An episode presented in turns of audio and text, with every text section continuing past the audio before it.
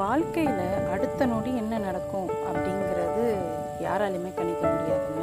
அப்படி ஒரு ஆச்சரியமான ஒரு சம்பவத்தை தான் நம்ம இன்றைக்கி பேச போகிறோம் கேரளாவில் வந்து துப்புரவு பணியாளர்கள் பெண் பணியாளர்கள் பதினோரு பேருக்கு லாட்டரியில் பத்து கோடி ரூபாய் பரிசு கிடைச்சிருக்கு.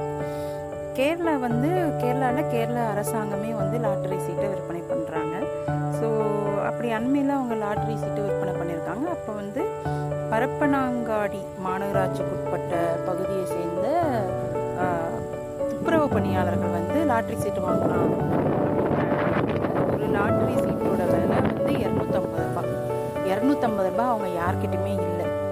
ஸோ பதினோரு பேரும் சேர்ந்து ஒவ்வொருத்தரும் இருபத்தஞ்சு ரூபாய் இருபத்தஞ்சு ரூபாய் அந்த மாதிரி போட்டு லாட்ரி சீட்டு வாங்கியிருக்காங்க.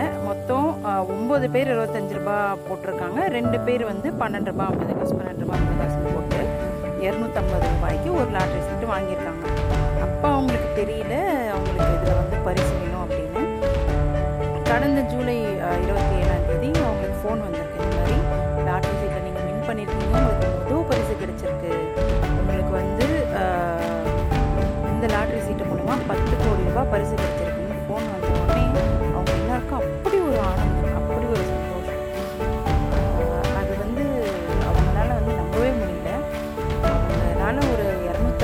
ரெடி பண்ண முடியல. ஒரு பர்சன் எல்லாரும் சேர்ந்து லாட்டரி சீட்டு வாங்குறாங்க.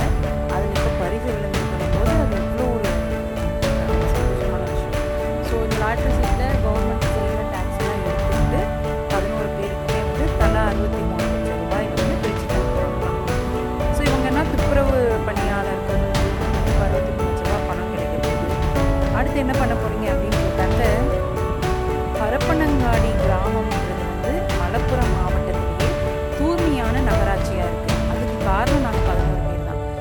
நாங்கள் வந்து பணம் வந்துருச்சுன்னா அந்த வேலை வேலையை விட்டுட்டு போயிட்டோம்னாக்கா அப்புறம் யார்? எங்கள் ஊர் யார் சுத்தபத்தமாக வச்சுக்கிறது?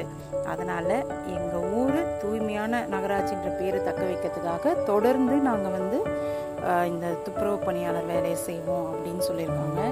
ஸோ அவங்களுடைய இந்த வார்த்தைகள் தான் அவங்க மனதளவிலும் எவ்வளோ ஒரு தூய்மையானவங்க தெளிவானவங்க அப்படின்றத நமக்கு காட்டுது.